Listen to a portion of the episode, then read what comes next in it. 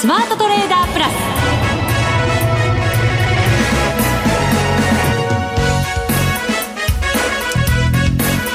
全国のリスナーの皆さんこんにちは。内田まさです。この時間はザ・スマートトレーダープラスをお送りしていきます。この方をご紹介しましょう。今週は登場です。国際テクニカルアナリスト福永博之さんです。こんにちは。よろしくお願いします。よろしくお願いします。先週は遅い夏休み、はい、いやいや本当すいませんですね。まあ一日ちょっとあのまあ久しぶりですよね。いや本当そうですね。今年は本当にあのまだあの昨日先週までは皆勤賞でしたので。はい、はい、今年は。レギュラー番組ですから。そうなんですよね。でもありがとうございます。あの和島さんに来ていただいてね、えー、マーケット分析もいただきましたけれども、はい、えー、今日も福永さんにたっぷりとテクニカル的にもね、はい、随分形が変わってきちゃったんじゃないかなと思いながらいますので、はい、そのあたりを分析いただこうと思います。はい、はい、よろしくお願いいたします。任せてください 力強い、はい、もちろん2週間分ね 頑張っていただいて、はい、頑張りますよ。よろしくお願いします、はい、ます。それでは番組進めていきましょう。この番組を盛り上げていただくのはリスナーの皆様です。プラスになるトレーダーになるために必要なテクニック心構えなどを今日も身につけましょう。どうぞ最後まで番組にお付き合いください。この番組はマネックス証券の提供でお送りします。スマートトレーダー計画。よーいさあ、それではまずは足元の株式相場から振り返っていきましょう。日経平均株価今日は大引け86円57銭安の23,331円94銭でした。ただ、寄り付きはそれよりも結構安くて23,100円台で今日はスタートとなりました。はい、そうですね。はい。で、まあ、あの、寄り付きからはもう今、あの、内田さんが伝えてくれましたように、だいぶその下げ幅縮めて、はい。まあ、190円ぐらいですかね。まあ、縮めて、ね、はい、終えたというところになってます。で、あとトピックス、東証株価指数の方は、まあ、一時プラスになる場面がありまして、はい。はい。あの、まあ、そのままひょっとしたらプラスで終えるのかなという、ちょっと期待はあったんですけど、結局マイナス1.62ポイント。そうですね。はい、で、あの、日経平均も、それからトピックスもですね、まあ、4日続落と。いうことで、まあ流れとしては、あの、底堅さは感じるんですけど、水準だけがまあ、じわじわですけどね、はい。あの、まあ、下がってきていると。いうような状況かなってところですよね。そうですね。アメリカ株のやっぱり急落がね、大きく影響はしてると思いますけど。はい。まあ、アメリカ株は実はと、実はっていうのはちょっと大げさですけど、うん、あの、昨日の下落でですね、はい、あの、ちょっと残念ながら、ダブルトッププを形成してしまっておりましてですね。これ9月のまあ下旬ぐらいですかね、ネックラインつけてて、はい、そこを下回ってきてしまったと。ええ、9月の24日で、まあ指数なので一応終値ベースで見ますけども、終値が26,815ドルだったんですね。はい、でこれが、まあ昨日の終値がですね、えー、26,519ドルということで、うんえー、その9月のこれは日付でいうと24日になるんですけど、はい、まあ、安値を割り込んでしまっているという状況ですね。はい、で、まあ、流れとしましては、こんな風にですね、あのまあ、高値、一旦、まあ、例えば9月の高値を、あの、挑戦したんだけども、追い抜こうとして挑戦したんだけども、結果的には追い越せずにですね、上回ることができずに押し返されてきてしまっているという状況で終えて、なおかつ、えー、まあ、昨日の下落の水準というのが、あの、今お話したようにネックライン9月の24日の終値ベースの安値を割り込んで、で、なおかつ200日移動平均線に、接近しておいてるんですね。これ200日に接近するのはずいぶん久しぶりですか？あのですね、今お話した9月24日以来ですね。あ、そこもやっぱり接近はしてるんですね。でね、あの、取引時間中割り込んだ日というのも実はありまして、ええ、それが7月の31日ですね、直近から言うと。7月ですか、はい。はい、で、えー、まあ、今お話しましたように200日移動平均線の値がですね、26,226ドルなんですよ。なので、まあ、ほんのわずかなんですけど、はい、あの、まあ、300ドルに満たないぐらいの、あの、値幅なんですが、まあ、そこぐらいに、今、接近してきていると。これ結局だからダウに関しては、もう陰転、えっ、ー、と、下落トレンドに入ったっていうふうに言っていいわけですか？そうですね。あの、高値からほら10%下落すると、はい、アメリカ株の場合ですと、あの、まあ、調整。で、あと、あの、そこからさらに下落するともう、あの、トレンド転換というような、まあ、そういうその見立てに変わっていくんですけど、はい、まあ今のところは、まあ10%以上の下落というのが一時、あの、ナスダックでありましたよね。ありました、ね、急落した時に。えー、えー、で、今回も、まあ、先ほどお話しましたように、9月の取引時間中ですと3日、そしてあの、終値ベースですと9月の2日の、あの、終値、これが高値なので、まあ、ここに挑戦したんだけども、あの、超えられずに、まあ、結果的に今お話したように9月24日の安値を下回っているということになりますから、はい。まあ、流れとしては、あの、高値切り下げ、安値切り下げ。そうですね。はい。ということで、やっぱりちょっと下向きに傾きつつあると。で、残念なことに200日移動平均線がですね、あの、緩やかに下向きに変わってきてるんですよ。ああ、今上回ってるんですけどね。もしかしたら支えになってくれないかもしれない。はい、可能性はね、あの、ちょっと、まあ、あまり過度に期待するのは良くないかなと。で、あの、今日も、あの、日中の値動きで見ると、えー、っと、そうですね、えー、まあ、ダウの先物が、時間外取引で、はい、まあ、200ポイント以上、こう、上昇しているとか。そうなんですよね。はいというのもあってですね、あの、まあ、下げ止まりから、あと、えー、さっきお話したようにトピックスが一時プラスに転じるとか、まあ、そういう場面もありましたので、えー、まあそう考えると、あの、ニューヨークダウと日経平均とで見ればもう全然形が異なってきているということですから。全然景色違いますね。ね、そうですよね。えー、あの、ダウの方は今お話したように、まあ山が2つできて、で、なおかつ、その、まあ、山と山の間の安値を下回ってきたと。なんか絵に描いたような、はい。ダブルトップですよね。そうなんですよ。で、あの、通常ね、あの、ダブルトップつけるときに、例えばですけど、あの、まあ、今お話したように200日線に近づいてるってことは、うん、25日線だとか75日移動平均線これあの、まあ、25日間の終値の平均価格と75日の終値の平均価格。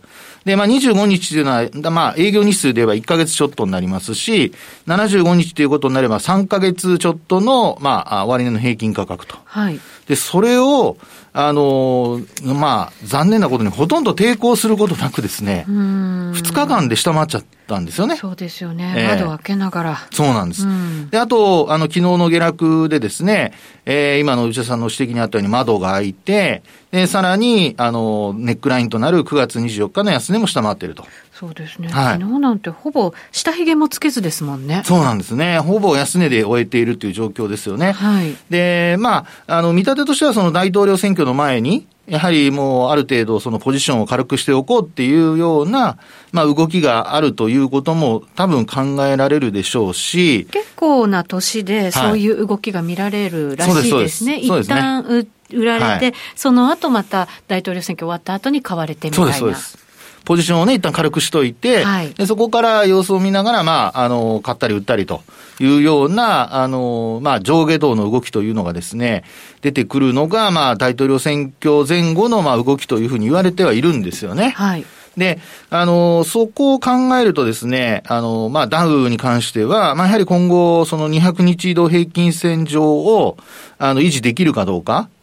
あの、ここから仮に戻したとして、ええー、まあそうなるとまた底堅かったっていうような動きという解説にはなっていくと思うんですけど、はい、ただ、これやっぱり高値超えられないとですね、あの、まあ、さっきもお話しましたけど、高値切り下げ、安値切り下げですから、まあ、レンジとしては下向いてるわけですよね。そうですね。ええー、で、そうなってくると、あの、まああ、ダブルトップってこれで完成っていうふうに見る見方もあれば、もう一つあの、リターンムーブというのがあってですね、うんあの、揺り戻し。ああ、一回戻して、はい。戻すと思いきや、また下がるみたいな。そうです、そうです、そうです。もう一回落とす、落ちてくるっていうような、まあそういう、こう、典型的な動きもあったりするので、えーあの、それでちょっと気になるのが、その25日や75日を下回っていると同時にですね、200日線が、まあちょっと緩やかに下向きに転じていると。うそうすると、チャート的にはもしかしたら下押しする力の方が強いんじゃないかという分析になるわけですよね。そういうことですね。で、まあ、あの、ダウだけだったら、それで済むんですけど。でも、ナスダックも S&P も、まだダブルトップはできてないですよ。はい、そうです、そうです、そうです。ねまだ2つできてないんですけど、ええ、S&P500 がですね、これあの、先ほどお話したような25日とか75日移動平均線を下回っておいてるんですよ。はい。で、あの、まあ、あネックラインとなる日付は9月の24日で同じなんですけど、まあ、この値を、まあ、上回って維持できるかどうか。今後は。うんこれが、その、まあ、あ仮にですけど、ポジション調整の売りというのが昨日で終わってればいいんですよ。はい。ですけど、まあ、そこでまたね、少し、あの、売り物が出てきたりっていうことになると、ええー、まあ、注意が必要になってくる可能性があると。で、あともう一つ、あの、注意をしてっていうか、もう皆さんご存知だと思うんですけど、はい、今晩、アップルだとか、アルファベットだとか、はい、あの、まあ、いわいわゆる GAFAM と言われるところの、決算発表が、こう、出てくるんですよね。ええー、ですから、あの、そこで、そのさっき、内田さんの話にあったように、ナスダックは今のところ大丈夫って言ってる見方が。そうか。強度が高いものがね、はい、これから続々決算発表してきて、そうです。それの結果次第では、はい、もしかしたら、はい内田さんの目が力強くて怖いんですけど。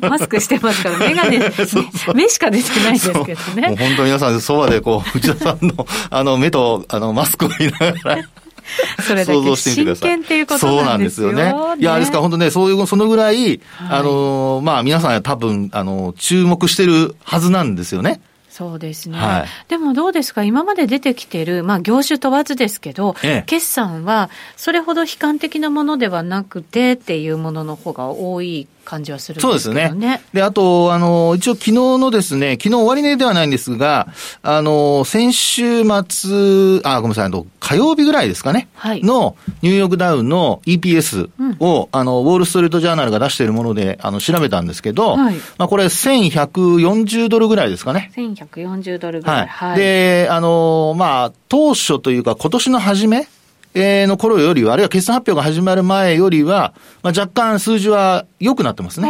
そうなんですね。はい、ただ、あの、今お話したように、あの、寄与度の高い企業の決算次第では、はい、まあ、あの、これ予想で出してますので、そこが、あの、予想に届かなければ、やはりちょっと、下方向へというね。で、上振れればもちろん、あの、上振れると。はい。ただ、ニューヨークダウンの PR って、その、ウォールストリートジャーナルが出してるやつだと、24倍ぐらいですからね。で、あの、これ、いろんなところが出す、その、見通しによってですね、はい、PR ってすごく変わってるんですよ。ね、ですから業績も、あのまあ、会社が出しているものもあれば、はい、いろんなシンクタンクが予想して出しているもので、まあそうですね、予想 PER って言われると、なんか、あの、高かったり低かったりすることがあるので、ばらつきがあるので、まあ、そこはちょっと皆さんね、あの、自分の見てるところが、過去どうだったかっていうのは、はい、調べておいた方がいいと思いますけどね。まあそうですね。はい、またその GAFA と言われるところは、そのバイデン大統領、もし誕生した場合というのは、はい、その先にね、どういうふうな行方になっていくのかってところも、ね、まだちょっと心配されるところでもあるわけじゃないですか。そうですよね。そういう時だからこそ、ちょっとどうなるかっていうのは、なんかあれですね、決算だけじゃない、はい、株価の動き？ええーね。で、あのー、まあ、株価、今、そのマーケットではどちらが勝つか、まあ本当にあの、読み切れないというところだと思うんですよね。だからまあポジションをなるだなるべくまあ小さくしようという動きじゃないかなと思うんですけど、はい、まあ、そう考えるとですね、あの、マーケットがその、どちらが勝ってももういいような 状態にですね、はい、なってきているのではないかと。ニュートラルなね。そうです、そうです、そうですね。はい、で、あとはもうあの、その結果、それこそトリプルブルーなのか、ね、あの民主党が、まあ大統領も含めて下院上院全部占めるのか、はい、で、一方で、まあ、あのトランプ大統領が、あのね、残って、で、議会だけが、まあ、あの、ダブルブルーになるのか。そうですね。えー、まあ4、4つのパターンしかないんですけど、4つもあるんですよ、パターンがね。もう、困っちゃいますよね。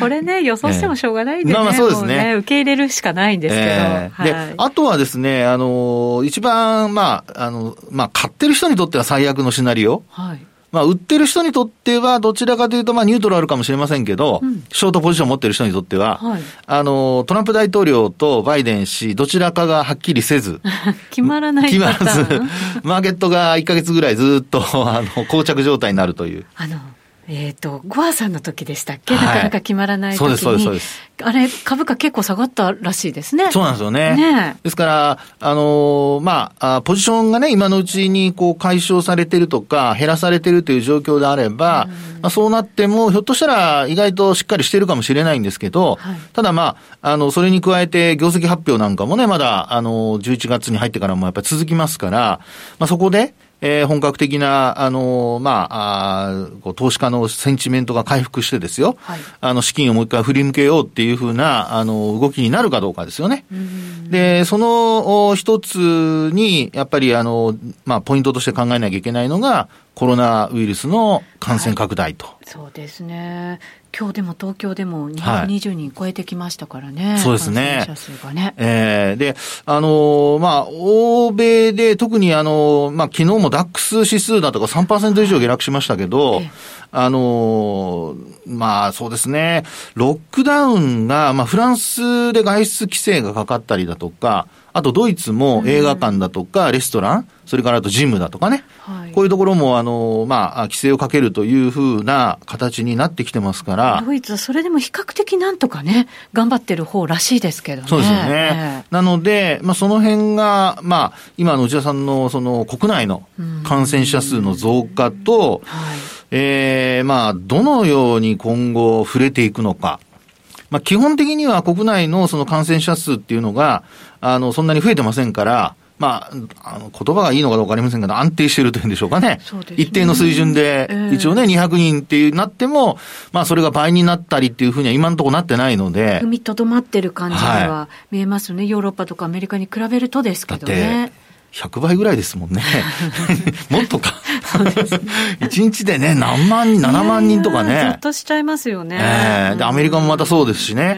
ですから、あのー、ここでそうしたその国内のあの感染者数がもし増えるとなると、今すごく日本株底堅く見えているもののですよ。はい。これが万が一増え始めて、で、あのー、少しその発表のタイミング今これ、さ、あの以前はですね、取引時間中に発表されてたじゃないですか。はい。ところが今3時過ぎなんですよね。はい。で、これはなんかマーケット関係者、えー、誰かなんか言ったのかなぐらいの、あの、いつの間にか時間変わってたんですけど。そうですね。なんかあの、ね、小池さんが、都知事がなんかね、はい、あの、記者から聞かれると大体を言っちゃったみたいなね、それでなんかこう発表時間が早くなったみたいなのもありますけど、あ、そうですかね。だからもうまとめて今3時にしっかりやりますよというのがね、数か月前から。はよかった。な、なのでですね、ちょうどその3時から4時半までのあの、先物がスタートするまでの、ナイトセッションがスタートするまでの、えー、あの、空白時間。ここで発表されると。で、そっからですよ。はい。はい。そっから、あの、先物がどっち動くかとか、まあ、これ本当ね、これからは国内の感染者数が増えるか増えないかっていうところが、おそらくはですね、はい、あの、まあ、業績とはまた別の、あの、まあ、材料にされると。なるほどね、はい、今あの、材料、それほどやっぱり国内で決算発表以外になさそうには見えますけど、それでも、あのアメリカとかのこの下落に振り回されない形で、比較的ね、なんかコストが高く動いてますけど、ええ、注目はそうすると、またコロナウイルスの感染と。いうことになっちゃうんですね。ええ、というふうに感じますけどね。いろんなものがなんか揺り戻されてっていう感じがしますね。いやですからね、ね日本株は本当今日なんかね、200円以上下げてるところからちょっと戻して終えているので、はい、まあ、この流れが続いて上に跳ねてくれれば、まあ、買い方としては万々歳。でも売り方としては、これもう、あの、そこで、ええー、まあ、引導を渡されるというんでしょうかね。はい、もう買い戻さなきゃいけないっていう流れになる可能性ありますし、その逆もまたしっかりなので、そうですね、これ、はい、日本株、もし、まあ、下落を試すようなことになるんだとするならば、ええ、他よりも粘ってたわけじゃないですか、はい、そういう時の下げる場面って、私、ちょっと怖いような気もするんですけど、どうなんでしょうね。さすがトレーダー。そのですね、目線はすごく私は同感でございます。だから、あの時頑張らなければって思う時って結構あるじゃないですか。ですね。で、あの、今のところ日銀の ETF 買いがね、入って、それが、あの、下げ止まりにつながったりしてますけど、あの、やっぱり本当に、こう、業績が悪くなるとか、あと、それから、あの、えー、売り物が膨らんでくるとかってなると、あの、もう ETF 買い効かなくなりますからね。うそうですよね。で、あと、あの、今のところというか、先週末までの、あの、信用取引の残高見ると、なんと、えー、2兆5000億円超えてますし、はい、これ1年8ヶ月ぶりかなんかの、うん、あの、1年数ヶ月ぶりですよね、えー、の高水準ということなので、これもちょっと気になるんですよね。そうですね。はい。はい。いろいろ気になりますが、大統領選挙が終わったらすっきりってことになってくれるといいですけど、ね、来週はもう終わってますよ。そうなんですよ。待ってますよ。すっきりしてますかね？どうなんでしょうね。してほしいなすっきりしてたいですね。はい。はい。以上、ここまではスマートトレーダー計画用意ドンでした。ここからはマネックス証券からのお知らせです。マネックス証券では、投資信託マネックスアクティビストファンド愛称日本の未来の継続募集を6月25日より開始いたしました。このマネックスアクティビストファンドは変革期を迎える日本の上場企業を中心に投資対象を選定し、個人投資家を巻き込んだエンゲージメント、すなわち対話を行うことを目指す世界でも珍しい公募投資信託です。企業分析を財務状況や経営戦略、事業モデル、ESG などでの観点で行い、株価が割安と思われる企業を探し、投資先の候補を決定します。マネックス証券の会長でもあり、マネックスグループ代表の松本大樹が企業との対話をリードし、投資先の企業に対して企業トップと事業戦略についての面談、社外取締役と株主還元や投資家対応に関する意見交換などを通して、積極的に企業経営に対して提言や意見を述べ、中長期的に企業を成長させていく予定です。また、日本の個人投資家の長期的な運用成果の実現への貢献を最優先とし、長期的、継続的に投資家と企業の双方の利益となるような対話を行ってまいります。アクティビストファンドならマネックス証券、購入時申し込み手数料は無料。この投資信託は100円から投資が可能です。マネックス証券でのお取引に関する重要事項。マネックス証券が扱う商品などには、価格変動などにより元本損失、元本超過損が生じる恐れがあります。投資にあたっては、契約締結前交付書面、目論見書の内容を十分にお読みください。マネックス証券株式会社、金融商品取引業者、関東財務局長金賞第165号。ザ・スマートトレーダープラス。今週のハイライト。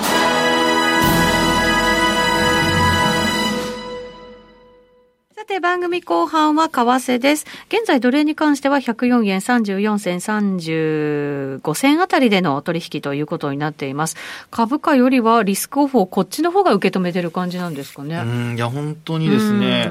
まああのえっとですねこれ日付で言うと確かと、10月の21日あたりですかね。はい、10月の21日。はい。はい、まあ、ここでそのドル円がこう急落して。えっ、と、先週の水曜日ぐらいでしたよね。確かね、ね104円台入ったのね。はい。はい、で、そこから、あの、少しずつ、あの、円高方向というか、まあ、ドル売りが、あの、はい、まあ、強まってるというような、まあ、じわじわですけどね。全般でもドル売りですもんね。そうなんですね。えー、で、あと、あの、まあ、えっ、ー、と、28日の昨日ですけども、はい、まあ、ここで104円の11銭というのをつけてまして、で、その前遡ってですね、この価格に一番近いところっていうと、これが、あの、まあ、今度は同じく21日なんですが、9月の21日。で、ここで、えー、104円、まあ、ちょうど、あるいは1銭ぐらい、まあ、1銭とか、えー、そうですね、104円ちょうどぐらいのところまで、あの、ドルが売られた場面がありまして、はい、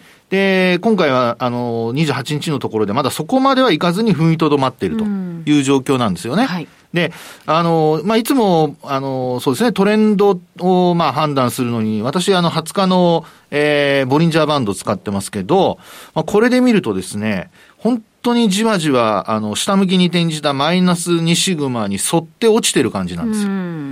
ですから、あの、今日も日中はですね、えっと、104円の49銭まで行く場面あったんですけど、はい、これがなんと、その前日の104円55銭に届かず、で、反発するときって前日の高値抜くっていうことが多いんですけど、はい、結局抜けずに、えー、今日今、あの、先ほど内田さんが話してくれましたように、あの、104円の30銭台前半で、で、これ今日の安値圏なんですよね。そうですね。はい。今日のところは上髭がぐわんと出ちゃいましたね。そうですね。うん、で、一方であのアメリカの長期金利は、あの0.8%台つけたりだとか、はい、あの少しこう上昇局面というか上昇基調ではあったんですけど、0.9ぐらいまでいきましたもんね。あ、そうそう。0.9近くまでね。あれが0.7台ぐらいでしたかね。はい、ですから、こう、金利が上昇しても、長期金利が上昇しても、あの、ドルがなかなかついていかずに、はい、一方で、あの、じわじわとドル安方向に向かっていると。そうですね。ただ、はい、昨日の夜なんかは、まあ、5ドルに対しても、ユーロに対しても、ドルは買われるような動きがありました。まあ、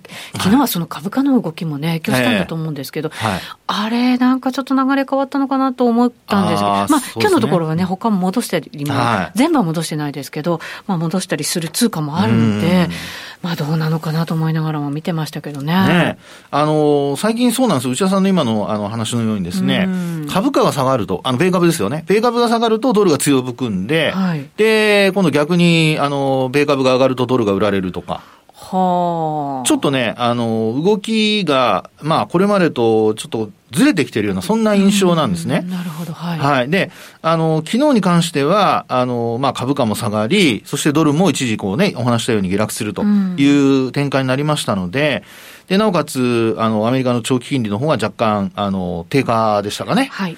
ですから、あの、ちょっと気になるのは、まあ、万が一ってことなんですけど、いわゆるそのトリプル安はい。株安、ドル安。いや、実は先週、和島さんとそんな話になったんですよ。それ私ね、すごく気持ち悪いなと思っていて。はい、聞いてませんよ。2番線、あの、そんな取ったりしてませんよ。えー、でも福永さんどう思います？これちょっと嫌ですよね、はい、そうなんですよね。じわじわじわじわなんだか真綿で首絞められちゃうみたいなね。ね。感じがして。で、まあこういう状況が、やはり、その、今はですね、楽観視されてる中で、えー、ね、日本株にも影響が出てくる可能性もあるので、まあ、気にしだしたらキリがないんですけど、まあでもそれでもですね、あの、日本株、まあ、あの、PR もまだ22倍台ですし、一株当たり利益も1000円ちょっとぐらいの水準なので、はい、あの、業績発表が今後進んでいく中で、どれだけ、あの、株式市場、ね、あの、一株当たり利益が予想を上回るか。で、あとは、あの、今お話したように、為替が円高になるとその分また飛んじゃいますからね。そうなんですよね。マイナスの影響になっちゃいますんで、えー、まあ、円高というかドル安なのか。ですから、104円これ割ってくると、あの、まあ、ドル円、こう、まあ、ドル安に拍車がかかるっていうことに仮になった場合。これ、どれぐらい、ま、これ、もうちょっと古い話になっちゃいますけど、年、年初というかね、初めぐらいに結構大きく動いたじゃないですか。そうですよ。もうだって、はい、そこのヒゲ部分ぐらいしかなくないですか？そうなんです。もう102円の、あの、101円ですね。101円の17銭ぐらい。はい。それが今年のあのドルの安値なので。そうですよね。そこまで何も止めるものはありません。いや、笑い事じゃない簡単に言いますけど。いや本当そうなんですよ。そうするとですよ、はい、あの、アベノミクスでぐわー、まあ、トランプさんがね、大統領になってガーッと上がった部分もあるじゃないですか。えええその辺とかもね、どうなっちゃうのかなと思って、その辺のなんか起点に戻るとか、そういうことはないですよね。いや、可能性はありますよ。もうアメリカ次第ですけどね、コロナの感染だとかいろんなものを関係してくると思いますが、まあ、あの、これまでの動きで戻すというパターンが、あの、継続するか、あるいはそれが途切れるか、はい、それにかかってると思いますので、まあ、あんまりですね、あの、ポジションは、あの、まあ、膨らまさない方がいいかなと。そうですね。またまた慎重で申し訳ないんですけど少なくともこのね4年にその大きなイベントがありますからね。その通りです、はい、はい、なんか落ち着いて心穏やかに見ていたい感じがしますけどね、はい、そうなると精神安定剤必要ですかね。この番組ですね。うまいことおっしゃる。ぜひ来週も聞いてください、はい、お願いします。ここまでのお相手は福永博之と内田まさでお送りしました。それでは皆さんまた来週。この番組はマネックス証券の提供でお送りしました。